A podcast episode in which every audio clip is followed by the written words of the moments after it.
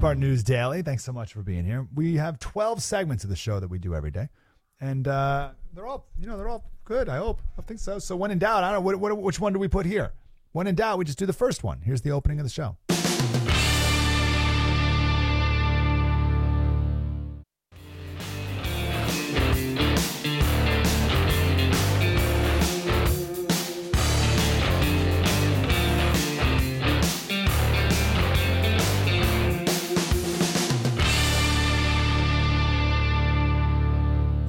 Debate tomorrow, like a Republican Party debate.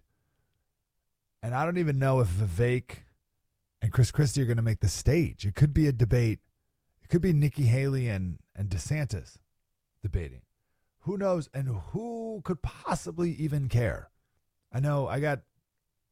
Does anyone? Is there anyone who could possibly care? Trump is up 44 to 17 in Iowa. So Trump isn't even having a counter event. So the first debate, when it was all exciting, like, oh, how's everyone going to do? And, and Trump did the, the interview with uh, Tucker, right? And then the second debate, he, oh, he went to that uh, manufacturing plant, that auto manufacturing plant, because there was the, the car, st- auto worker strike in Michigan. So that was like a thing. And then he did an event in Miami next to the debate. That was, that was in Miami. And he's not even doing one now because th- this is how these ridiculous these debates are. He's it's so over. If he has a counter event, it's not distracting people from the debate that's taking place. It would actually give the debate more attention. Because if he does a thing, people are like, oh, why is he doing a thing? Oh, it's a counter to the debate? There's a debate? Oh, right. So it, it gives it more attention than it should even get. Does that make, does that make sense? So he's just he's just doing nothing. I think he has a private fundraiser or something. So it's like a normal Wednesday. That's how over it is. So you're like, well, why do we keep doing these? I was talking to Boyle yesterday, and I guess the story is the RNC, the Republican National Committee, they're going to keep doing them. There, there may be a couple more, and they need to keep doing them so that they don't lose control over them and have other people swoop in and do their own debates. So they, they need to keep control because I guess there's some rule that if if you want if you're a candidate and you want to be invited to the formal debates, the RNC debates, you can't do a different debate hosted by someone else. So they have to keep doing official debates so that they can maintain their own power over them in the future. So it's not about this election. It's about future elections in in the future. Future elections. It's about elections uh, debates in the future. Then so there's no there's no reason for them. The RNC knows there's no reason for them. The TV stations know there's no reason for them. The candidates like I can't imagine like Ron DeSantis thinks it's a re- like I don't like like there's no purpose for these things at all. But alas, there is one. I don't. Do I have to watch it? Do I? Uh, I guess I do. It's kind of my job. Uh, part of my job also is to read all of these editorials that are written against Donald Trump. That all of them magically came out yesterday. Is this a coordinated effort? I don't know. Maybe. Doesn't really matter. Uh, it, it's all to an extent coordinated. So check this out CNN. Trump is showing how a second term would rewrite the rules of presidential power. The Atlantic, David Frum, the danger ahead.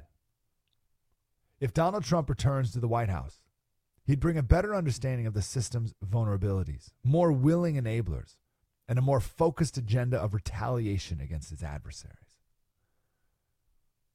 Jeffrey Goldberg, also in the Atlantic, headline: "A warning." Okay, do you see you see a, set, a theme here? America survived the first Trump term, though not without sustaining serious damage. A second term, if there is one, will be much worse. I don't know what the damage was in the first term. Do you know? Do you know any damage? What serious damage took place? Do you know of any serious damage? Can you name one one point of serious damage from Donald Trump's first term in office? That's in the Atlantic as well. New York Times. These all came out the same day. New York Times. Why a second Trump presidency may be more radical than his first. Donald Trump has long exhibited authoritarian impulses. That's such a great line authoritarian impulses.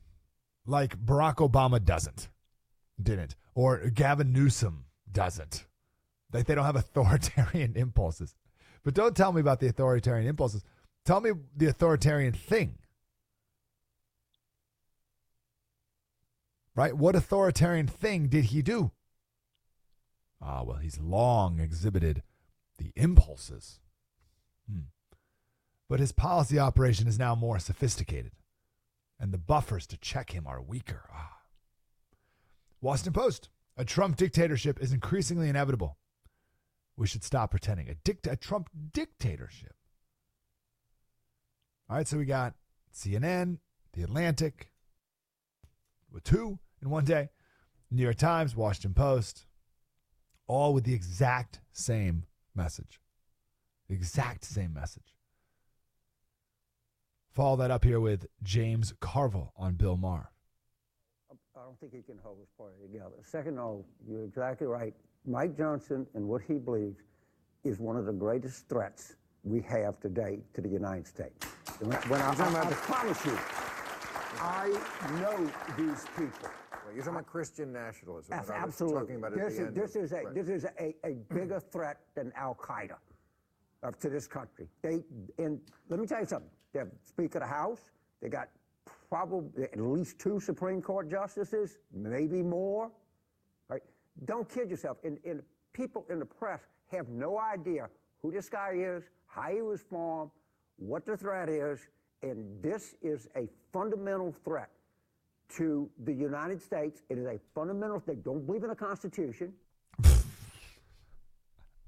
they don't believe in the. That's the thing we most believe in. But that's like the number. Well, I mean, it's like the number two or three thing, but it's it's one of the things we. They don't believe in. They never say what the threat is. Not interesting. They oh, huge threat. Why? Well, you know, they actually believe that the that God, Jesus came to earth. You know, Christmas. They believe Christmas is what they actually believe. They believe Christmas, like for the reasons we have, the reason we have Christmas, they believe that. And, you know, that's crazy. My friend Jesse Kelly, he said, don't get mad at James Carville for, first of all, saying how they all feel, and two, properly preparing his people mentally. This is all part of it. This is all part of the fear mongering. This is all part of the rallying. This is all part of the justification for violence. Language leads to mindset. Mindset leads to performance. We are fighting liberals. They are fighting terrorists. See the difference? James Carville says you are a bigger you are you are a bigger threat to this nation than Al Qaeda. You are a bigger threat. You you you waking up early like yesterday we had a 3-hour conversation on the importance of trade schools and and like working class jobs and you know like what is the American dream? Ah, the American dream is uh, living a life of virtue. like you're you're the threat. You're a bigger threat than America. Like last week, we talked about uh, oh, like the importance of uh, small towns and and uh, beautiful architecture and small towns and you know like that that was that was our that was like the theme. You're you're a threat. You're a huge threat to this nation. They say you don't believe in the Constitution. We'll talk more about this at 8 o'clock. But just so you know, this all happened in the same 24 hour period. This was all released. And this is the next phase of attacking Trump, but really attacking you. And it's it's a preparation phase. This is not their last phase. They still got a year. They got a year to go until November, until election. Let's say 11 months, right? Until we vote. So they, they have a few more phases to go. So this is prep for the next phase. Next, really like two phases from now, if I had to make a guess. So we'll talk more about that coming up at 8 o'clock. Coming up in the next segment, I want to talk about Dave Hollis. Have you ever heard of this guy? And then uh, we'll do a quick segment on why women are converting to Islam. what? What's that about? Chat about that in a second. But first, Fulton County, Georgia. Do you remember the name Rayshard Brooks? Remember that name? He was a 27 year old black man shot and killed by police officer in Atlanta. They arrived after uh, they got a call that someone was sleeping in a car in the drive-through lane. But you, because you're like, hey, this guy's sleeping in a car. Like, I don't know, I've slept in a car before, and I, you know, like take a little snooze. I don't know if that's called police worthy, but if you're in the drive-through lane, that's a bit of a problem. So police came. They did a whole sobriety breathalyzer. It's a 41 minute long interaction. You can watch the whole video. 41 minutes long from the moment they knock on his window. And then uh, at the end, they arrest him. They put him in handcuffs. And right before they, they're able to close the cuffs, he gets free. He doesn't want to go to jail. So he tries to get away. He grabs the officer's taser, and the officer kills him, shoots him, and kills him. And the officer was cleared of any wrongdoing at all. It's all on video. And in the aftermath, naturally, there were riots. And that Wendy's in question, he was in the drive through. I didn't say Wendy's. Did I say Wendy's? He was in a Wendy's drive through. So that Wendy's in question was burned to the ground. Obviously. Naturally. It would need to be. It's Dave Thomas's fault. So we got to burn it to the ground. So someone took a video when it was being burned to the ground. Here's video of it. Look at a white girl trying to burn down the Wendy's. This wasn't us. This wasn't us. Guys, there's a video of the girl of the girl lighting it on fire. Okay, so they arrested the two people responsible. There's two people. There's a white girl, white woman, and a, and a black man. And they've pled guilty to conspiracy to commit arson and two counts of first degree arson. Okay, they pled guilty. They did it. I did it. You got me. All right, so before I tell you their punishment, I just want to ask a quick question to you. Why have you, you listening right now, why have you not burned a building to the ground in your life before? Uh, it's a serious question. Why have you not done this? I, mean, I, get, I should just assume. Have you ever burned a building down? Have you ever? Okay, why not? Why have you not burned a building down to your life? I'm, I'm, a dead, I'm being very serious here. Why have you not done that? It's not yours. Good. It's a good answer. Uh, you, that, that's just destructive. Yes, very good. Um, dangerous. Absolutely. I bought, we put the wreaths out. Well, I should say this. First time in our life, we we like really decorated for Christmas. I don't know what took us so long. It was busy. But we're like, no, we're gonna do it. We're gonna decorate for Christmas. So we put a wreath up in every window. And I go up to the kids' room and the their windows don't open. They don't have a this is our we just bought this house. They don't have the windows, they don't open from the inside. So what, what the heck? What in the world? What do you mean they don't open from the inside? So now I got I, I went to go buy a ladder. So I bought a 20 foot ladder to get to the windows from the outside. You would think uh, I'm like parachuting without a parachute. You think I'm jumping out? Like people are acting like a 20 foot ladder is the most dangerous thing in the history of the world. Oh, whew, be careful. Like, like I, I, I regret I told my mom she hasn't slept in days. She calls me every 20 minutes. Have you gotten on the ladder yet? It's like, no, mom, I haven't. Like people like that's the most dangerous thing in the world to get on a ladder. Anyway, speaking of danger, it's dangerous to light a Wendy's on fire. That's a good reason. One reason uh, those are those are all true. Absolutely. One reason I've never lit a building on fire is because I'm pretty sure that would be the end of my life. If I burned a building to the ground, I like I think I'd go to jail for decades. I I would I'd go to jail. I'd miss every aspect of my kids growing up. I'd miss my entire life with my wife. I'd lose everything. If I burned a building to the ground, I'd lose it all. There'd be nothing left my whole life would be over. You get one life. You get one life, and mine would be in jail because I committed arson. What are you in for? I lit a building on fire. Oh, you idiot! Why'd you do that? Ah, there'd be no justification. It wouldn't matter. There's no justification for lighting a building on fire, and that would be the end of my life. So that's I think at the root of it. Well, I guess maybe not the root, but one of the main reasons why I've never lit a building on fire is because I'd go to jail forever and my life would be over. But these two people did. They lit. They were very oh crime of passion. They're very very upset at Rayshon, uh, Rayshon Rayshard Brooks getting shot. So the, the, the Wendy's on fire, and they pled guilty to it. So what's their punishment? Five hundred dollar fine, 150 hours of community service, and five years of probation. Which uh, probations just don't light another building on fire in the next five years. A five hundred dollar fine. What do you mean a five hundred? I, I, a couple years ago, I went through uh, like a red light at a like you know like like the light. It's one of those lights. Where you're like, oh, what, what do I do? I don't know. Ah! It was red, and the traffic light got me. I think that was a six hundred dollar ticket. These people lit a Wendy's on fire, and they got a five hundred dollar fine. I don't know if it was each. I don't know if it was five hundred. Probably five hundred each thousand dollars. Now, worth noting, this is the same Fulton County, Georgia, where Donald Trump had, you know, 13 felony charges and is facing 76 and a half years in prison. And it hit me that this is the same Fulton County, Georgia, when I was reading the article and it quoted Fani Willis. And I was like, Fani Willis, that name sounds, that's her.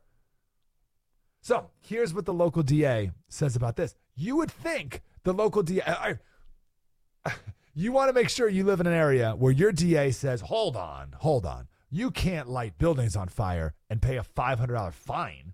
$500 fine is like you didn't pick up your dog's number two in the park or something. I, I don't know. $500 fine. What is that? So here's what she said. She said, I think this indictment is particularly important. It sends a message that we are a community that supports protesting. Indeed, we certainly know it's one of your constitutional rights. But what we do not tolerate is violent protests. It is unacceptable to burn down a building in our community, even in the name of protest. I don't know. I feel like it's acceptable.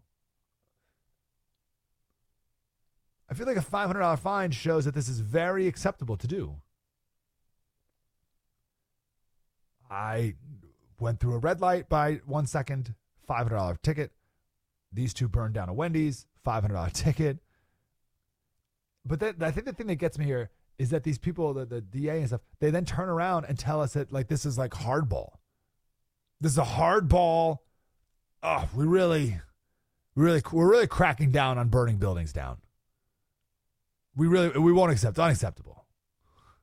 No, you totally accept it.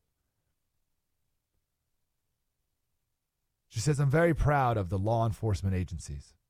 They spent a lot of time scouring over thousands of hours, literally of video, to make sure they had the right people in this case. What do you mean? It's on video. I, I found it on Twitter in like 10 seconds. There she is. That's her. $500. Okay. How many man hours? Let's let's take let's say she's right. Oh, so many times, so much time, literally thousands of hours of video. All right, how many man hours were spent tracing these two down to give them a $500 fine and then come back and tell you, oh, really cracking down. This is unacceptable. No, pretty acceptable. Let me give you another one. This one's in Germany. Uh, but this is all, listen, Europe's just a little bit ahead of us. Back in 2020, same time, 11 men raped a 15 year old girl. The 15 year old girl was attending a party in Germany's Hamburg Park when she was allegedly dragged into the bushes and raped by 11 men. Two of the men were acquitted, nine were found guilty, but only one of the nine received a prison sentence. That 19 year old defendant received only two years and nine months in prison. The other eight defendants all received youth sentences of one to two years, which were all suspended under Germany's preliminary probation law. So they got zero. No, no, no punishment. And the worst was two years. This is a great line. The, uh, the German outlet noted that the 11 indicted suspects represented a range of nationalities. Four were German, and then they were from Kuwait, Poland, Egypt, Libya, and Iran. A range of nationalities. So don't go blaming any one nationality, okay? They're from a range of nationalities. Okay, my follow up question is were they from a range of religions? Was there a Buddhist and a Hindu and a Sikh and a Rastafarian? I don't know what like what other was there from a range of religions? Just one. Was it just one? Probably just one. It's probably just one. A range of nationalities. I don't know. Maybe I shouldn't assume. Now, before you think I'm le- reading into this and assuming more than I should, how about this sentence? A female psychiatrist testifying on behalf of the defendants hmm, argued that their alleged gang rape was, quote, a means of releasing, this is a quote, means of releasing frustration and anger stemming from their migration experiences and sociocultural homelessness. Sociocultural homelessness. That's different because that, that's not even they're not even homeless. that doesn't mean you're homeless. Are you are you are they actually homeless or are they socio-culturally homeless? Meaning they're not in their home country. I'd like to resolve their socio-cultural homelessness, by the way. We could solve that pretty quickly by sending them back to their socio-cultural home. But they have uh, a lot of anger, a lot of anger, frustration because of their migration experience. So how could they not rape a girl? You know? How could they not?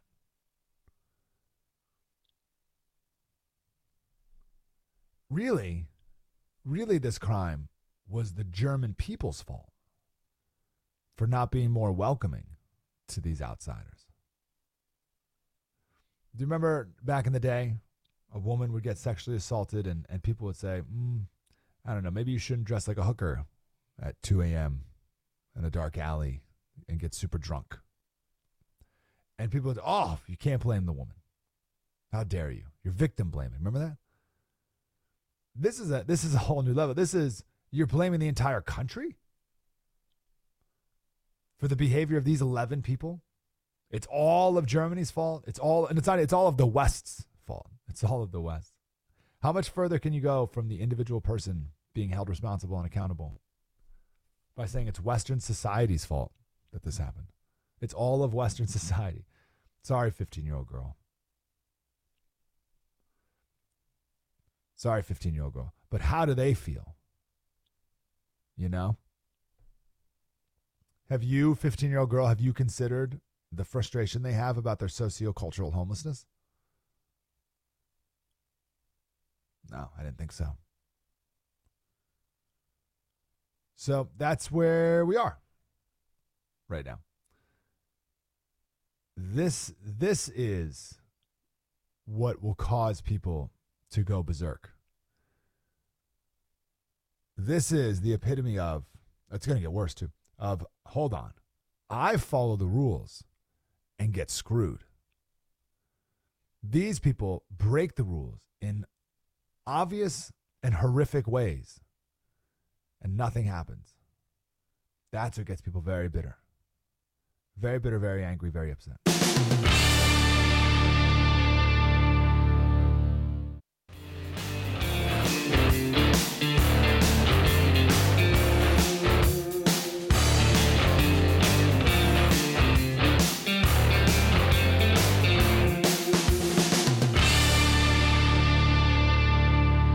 Breitbart News Daily. This is such an incredibly important story. This is a so at the end of the show we talked about these articles in the Washington Post and New York Times. Actually, we talked about in the opening segment.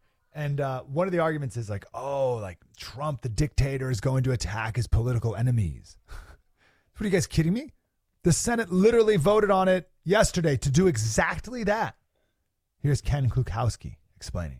So the left hates, hates that Donald Trump put three Supreme Court justices or three people on the Supreme Court. Like, and which is an amazing thing if you think about that.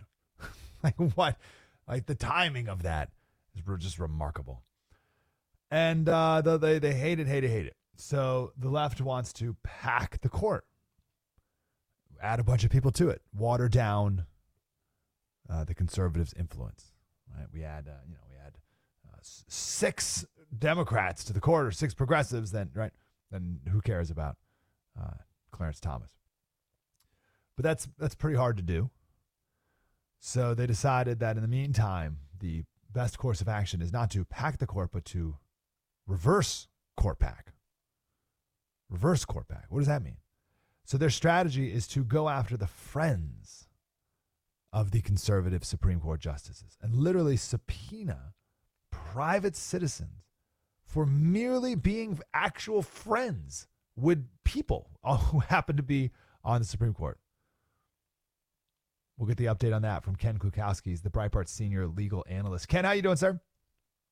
Mike, how are you, sir? Good. Was I right with that intro? It's uh, I I I categorize each of the justices separately uh, in terms of how I categorize each of the nine, but but with the uh, with the caveat that I would get into a whole uh, array of labels for each of the justices, each of whom have a slightly different way of looking at the law. Uh, it's uh, the the bigger takeaway point. Absolutely. There are nine justices on the court. There have been for close to a century and a half. Uh, they tried to push legislation that would add seats so that they could add liberal justices until they got to a liberal majority. It just so happened that the number of justices they were trying to add would conveniently lead up to a liberal majority when that legislation didn't pass because the American people saw right through it the way they did in the 1930s when FDR attempted to do the same thing. Then they turned around and said, okay, who are the the justices that we don't like? With number one on their hit list being Clarence Thomas, and number two on their hit list being Sam Alito. Clarence Thomas being the most committed, what's called originalist on the Supreme Court, and Sam Alito being being every bit as principled, no question about that. Just principles where he attaches uh, greater significance to what's called stare decisis, or, or the role that precedent plays, than, uh, th- than Clarence Thomas. But both of them being 100% committed to what they see as the principles that the Constitution requires them to apply, those have been the number two, the number one and number two targets that Senate Democrats are trying to disqualify from the court to subtract the number of justices to seven mm. on key cases so that they can, in their mind at least, be, be on track to get a liberal majority out of the remaining justices. Yes, makes sense. Uh, so yeah, that's that's their math. That's what they're doing. And reverse court packing uh, is the word that a number of people, including me, like to use for that cynical attempt to undermine – our constitutional system of three separate co equal branches of government. What is a subpoena? And why? What? How does that hurt Clarence Thomas to subpoena a friend of his? A, a, subpoena, it's usually issued by a court, but it can also be issued by a congressional committee. A, a, a subpoena or a subpoena, you know, under under penalty of law, is a command to appear before the body, either either a court or a congressional committee, to appear to provide either testimony or to provide documents or to apply both. So it is legal compulsion. It is what we call a compulsory measure uh, to uh, to force a person to participate as a witness in an official proceeding, one that carries criminal penalties if you defy. Are they looking for anything specific in these specific cases, or are they just looking for anything? That's that's a good question. Uh, in in some of these instances, it looks like a fishing uh, expedition, but for some of the others, what what you can tell they're getting as they're uh, as they're attempting to subpoena private citizens is they're subpoenaing the uh, close longtime friends of certain justices, again, mainly Thomas and and Alito, uh, in an attempt to dig up what they would call grounds for recusal. So they're going after friends of theirs that they go on vacations with, that they have dinner with. Uh, it's uh, you know one is uh, one is a big uh, GOP mega donor who uh, uh, owns a place uh, up in uh, up in the northeast part of the country, a vacation home. Uh, that uh, that that Justice Thomas has visited his friend on vacation up there. Uh, another is a, a, a fishing trip that uh, that Justice Alito had gone on uh, up in Alaska, and so you know is subpoenaing records from that person. Uh, in terms of being able to say, you know, oh, it's it's how many times have you had dinner with Justice Thomas or Justice Alito? Uh, who else was at the dinner? What did you guys discuss?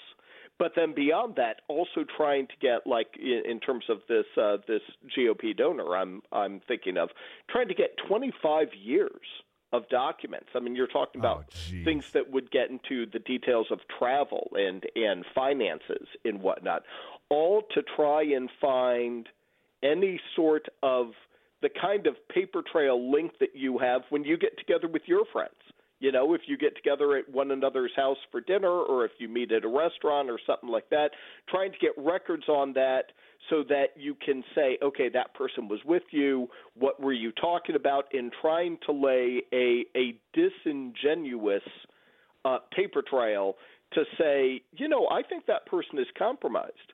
Yeah, I don't think they could be impartial uh, in the court. You know, they should have to recuse from this case or from that case.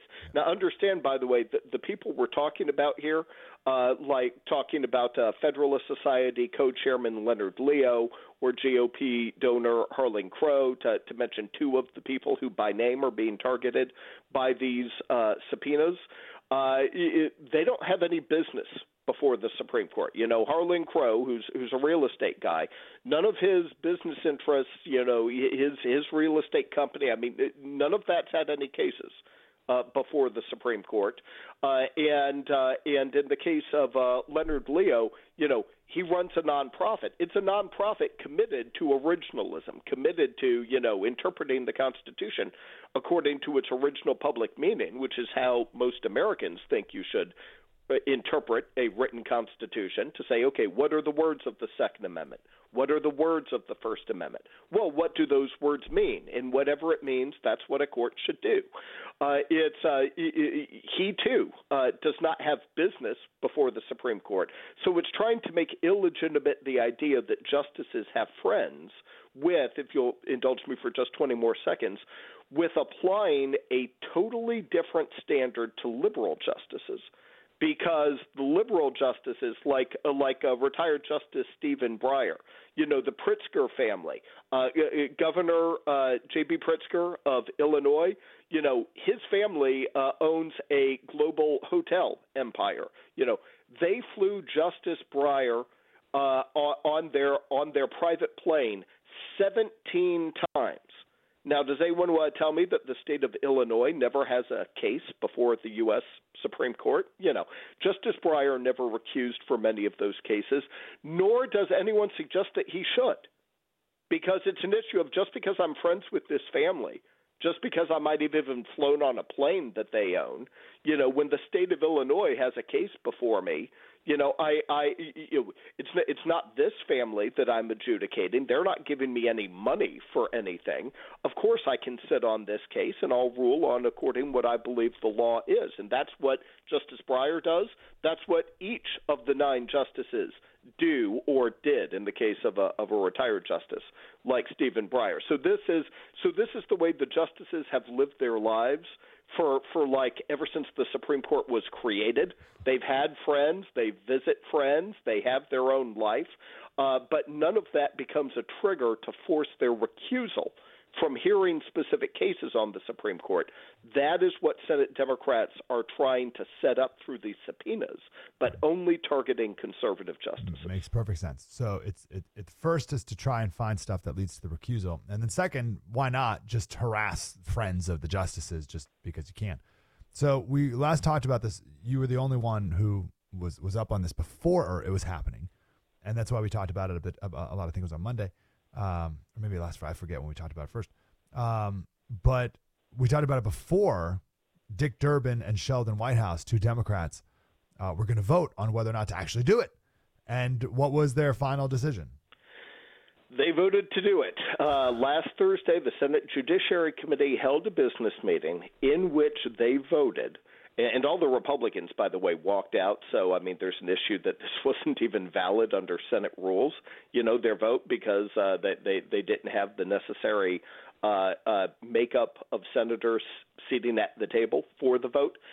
They for the for the for what appears to be the first time in American history uh, they have voted for a subpoena that has no what's called a, a legitimate legislative purpose or a valid legislative purpose. And that's where the Supreme Court has explained that Congress has incredibly broad subpoena power. But one thing that does have to be there for a subpoena to be lawful is it has to have a legislative purpose. That's why Congress has subpoena power is to get information so that they can write laws, make laws. Uh, and, uh, and in this case, the Senate Judiciary Committee had already written a bill to try to impose what they call an ethics code on the Supreme Court. You and I can just call it, you know, uh, a recusal trap code. Uh, it's uh, they had already voted that bill out to the full Senate floor. So their work in terms of crafting legislation, it was all done. As broad as that authority is, for for for a legislative purpose. Uh, it, it it was even if it was there at some point, it's not there anymore. All of their fact finding is done. All of their evidence gathering is done. That bill is pending wow. on the Senate floor right so, now for so a no vote. Need and to it was subpoena now that, for that. that they said, "Yeah, we're going to vote for the first time without any legislative purpose. We're going to vote to compel private citizens." To hand over their personal records, like financial logs, social interactions, to turn that all over to Congress under penalty of law. We're going to vote to force them to do it today, and that's what they did. That's unbelievable. Okay. So we talked about it before they voted on it because the Republicans, in in their effort to re- rebuttal this, said, "Okay, if you do that, then we have 150 subpoenas lined up to go against the liberals on the court. That's right. And we were thinking, like, oh, maybe that threat will cause the Democrats to rethink and we can just get back to normal. Uh, so now that the Democrats have done this, what have the Republicans done in response? Have they followed through? Well, great question, and, we're going to find out. And Just to give, you know, to remind our readers of a couple specifics. For example, a lot of people want to know uh, who was Jeffrey Epstein traveling with uh, when uh, you know all the rumors out there in terms of people that that he would uh, uh, you know take to that private island uh, he owned where there were you know all of these indications of uh, of of horrible things being done uh, with with young women uh, there underage women. Uh, it's uh, they want uh, Jeffrey Epstein's travel logs since of course you know the the, the US government tracks uh, international travel. They want that. They there there's a there's another subpoena that would be seeking the GPS data from from from the cell phones being carried by Joe Biden and Hunter Biden on specific dates uh, in in the past.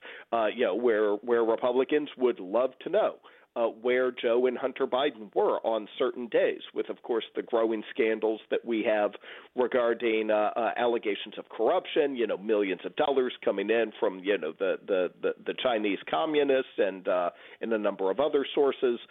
So you have this whole lineup of uh, of uh, of subpoenas that Republicans are are uh, w- could send from the House side.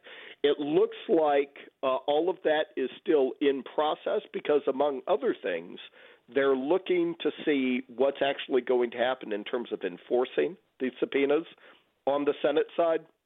Because on the Senate, uh, Senate the Senate operates under different rules than the House, and on the Senate side, among other things, the enforcement of a subpoena after it's been issued in terms of if a person defies a subpoena and so you're looking to like enforce it with things that can eventually rise up to up to criminal penalties uh, y- y- you have to enforce it like on the floor of the full senate. But most things on the senate floor are subject to the filibuster rule where if you have at least 40 senators who are willing to stand their ground and say we're not going to allow a vote on this. They can actually stop a vote from happening by just keeping talking and just as long as the debate floor is open, just keep talking, you never get around to a vote. So right now that appears to be the the two choices that are being looked at. It appears that a number of House Republicans are looking to see if Senate Republicans are just going to are just going to kill this thing on the floor of the mm-hmm. Senate to prevent the enforcement of these unlawful subpoenas. Okay. And I think if they're doing so, House Republicans are still debating about whether to cross the Rubicon of launching their own subpoenas or if just killing it on the Senate floor uh, w- would be sufficient at this time to try and pull Congress back from the brink of becoming like a star chamber inquisition that just invades the, the, the lives of private citizens. Yeah, this is such an important moment. And, and it's so important because everyone, most people are going to miss it. Not, not you and not our audience anymore, but most people would miss this as an example. I love to use the word star chamber. Uh, miss this as an example of, of uh, well, like tyranny. Like I, I don't know, like it's like, like just wildly inappropriate, unconstitutional behavior from a total Senate. abuse of power. I mean, it's it's you know but, but they Trump's have this incredibly broad power so that they can get information to pass laws, and the Constitution gives them that, and every American should support that. We want Congress to have access to information. You know, they pass enough bad laws as it is. Just imagine how much worse so many of those laws would be if they couldn't even get like access to data and records to be able to figure out what words to put into the law on particular issues. So it's a vitally important power that they have there. But to have it weaponized against private citizens like this, where they turn your life inside out, 25 for the years sake of going after their political enemies, and in this case, who people they consider their political enemies, and in this case, to try and and destroy the independence of a separate branch of government. In doing so, yeah, absolutely. It's it, the the fact that we're in this territory is just so dangerous for our constitutional republic. Mm. Marsha Blackburn tried to get the uh, to subpoena the flight logs from Jeffrey Epstein, and she said Dick Durbin denied her request, or I don't know. I guess that would mean to maybe put it up to a vote or something like that. So uh, they obviously don't want the other side, uh, the Republicans, to, to do anything in response to it. That's really amazing. Um, all right, let's talk about some supreme. Well, of course, follow that. No one's better than Ken on uh, on Breitbart.com. Um, let's talk about a Supreme Court issue, uh, and that is the uh, question on, on taxes. And is it the 16th Amendment, right? Yes. Uh, so yes. What's, the 16th in front of the Amendment court to right the now? Constitution. Yeah. What's in front of the court and when? Uh, that will be argued at the court this morning, so it's a, so a nice timely timely segment. Uh, it is the issue is look the Sixteenth Amendment to the Constitution was ratified in the year 1913. Before that, the federal government could not have an income tax. Before that, there are only certain types of taxes that the U.S. Constitution allows the federal government to impose. Things like excise taxes, uh, and uh, and and and so with these taxes, the Supreme Court had tried a form of income tax uh, in the late 1800s that the Supreme Court in the 1890s in the Pollock case struck down as unconstitutional. And so the American people responded, liberal progressives uh, responded, joining together with Republicans uh, in in adopting the 16th Amendment to the Constitution that that allowed for an income tax. Now back then by the way it was minuscule. I mean only only the wealthy paid any and the first uh, tax bracket was 0.5%. Uh, and uh, and it's like and then you know the more income you make uh, the higher the the tax rate uh, the the highest rate was something like seven percent, which is lower than the lowest rate these days. So, but nonetheless, uh, ever since the Sixteenth Amendment was adopted, the issue of an income tax, one of the limitations that the Constitution put on taxes was to require what's called apportionment among the states. Like if the state of Indiana has 5% of the U.S. population, then it's whatever tax you're creating, uh, it needs to be structured in such a way that the people of Indiana are covering 5% of that tax. They have 5% of the population. That results in 5% of the tax. And so the idea was if you tied taxes to apportionment, you give all the American people enough skin in the game that they would be grabbing their members of Congress by the shirt front to say, listen, you better have a good reason for this tax and you better keep it low or you're going to answer to me on the next election day. Uh, the 16th Amendment allows an income tax that is unapportioned, and that's the basis for the income taxes that you and I and all of our listeners, you know, have have to pay that we you know that we deal with through the year and that we file our taxes on uh, every April 15. Uh, one of so the issue is okay. Well, what are incomes? You know, what what what sort of taxes? You know, this is obviously a, a very big deal. The this power. Uh, so, what exactly? Uh, how do you define words like income when you're talking about what it is the federal government can tax you on?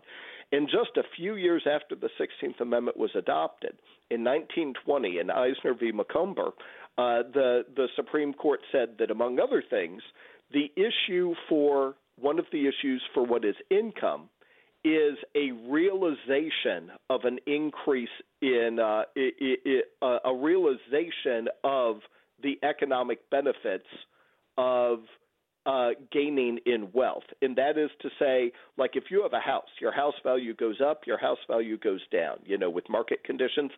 They didn't want to open the door to where if a person's house value goes up, all of a sudden that could be treated as an increase in income that could get caught up in the income tax.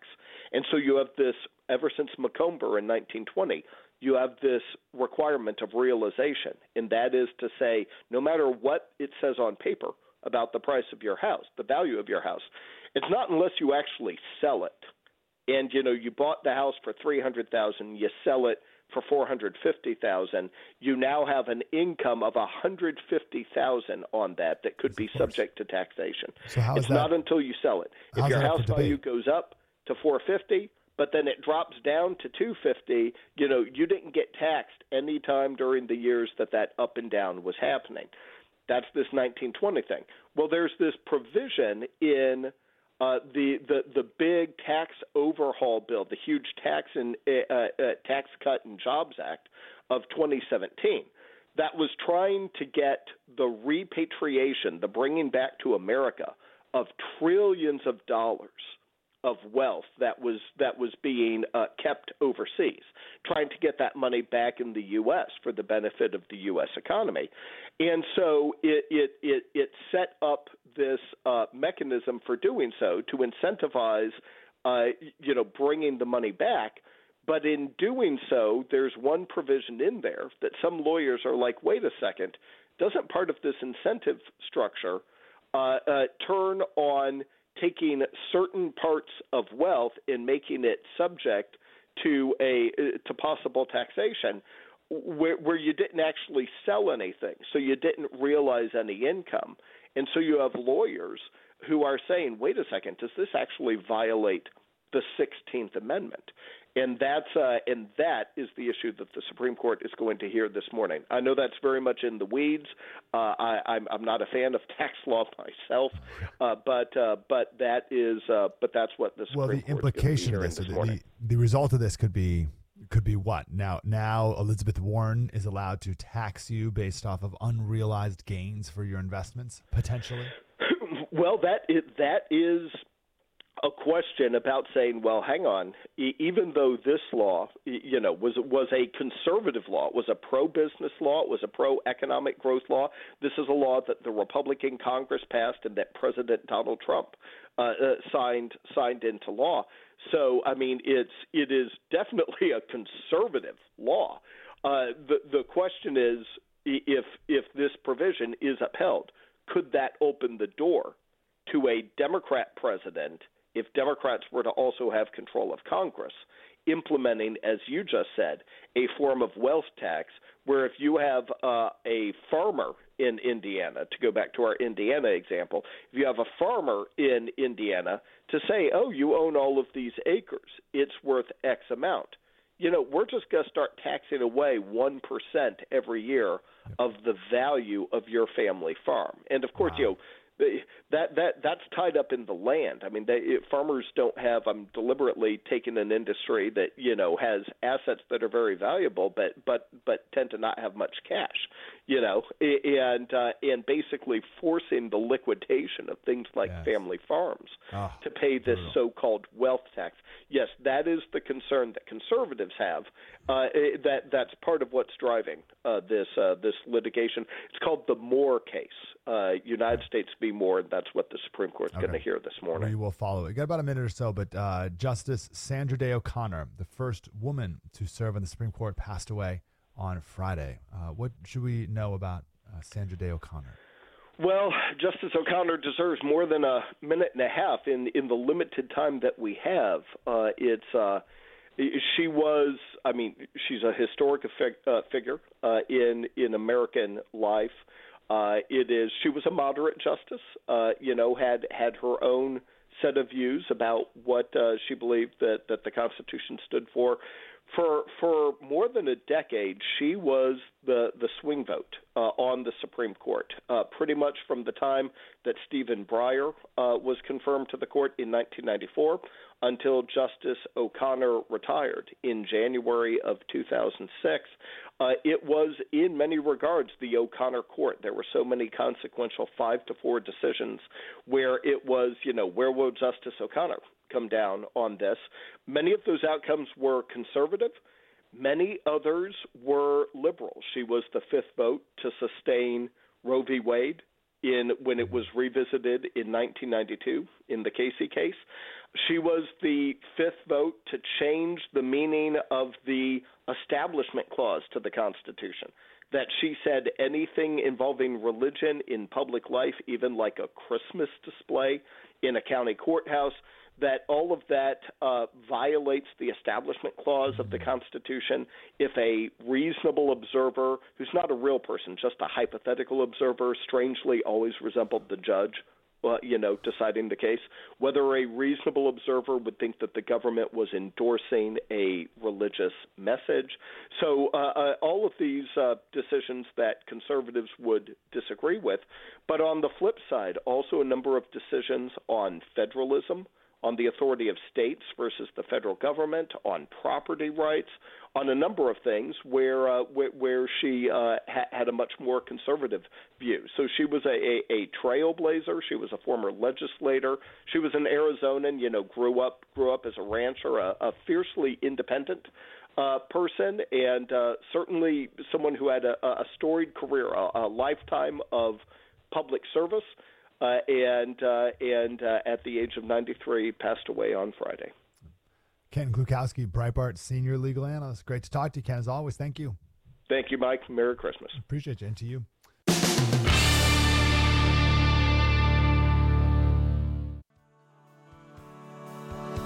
I'm American made.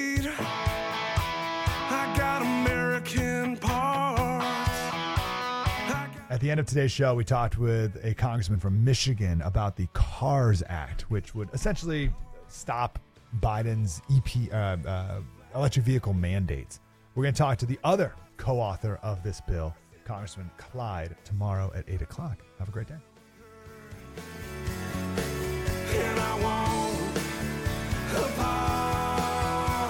apologize.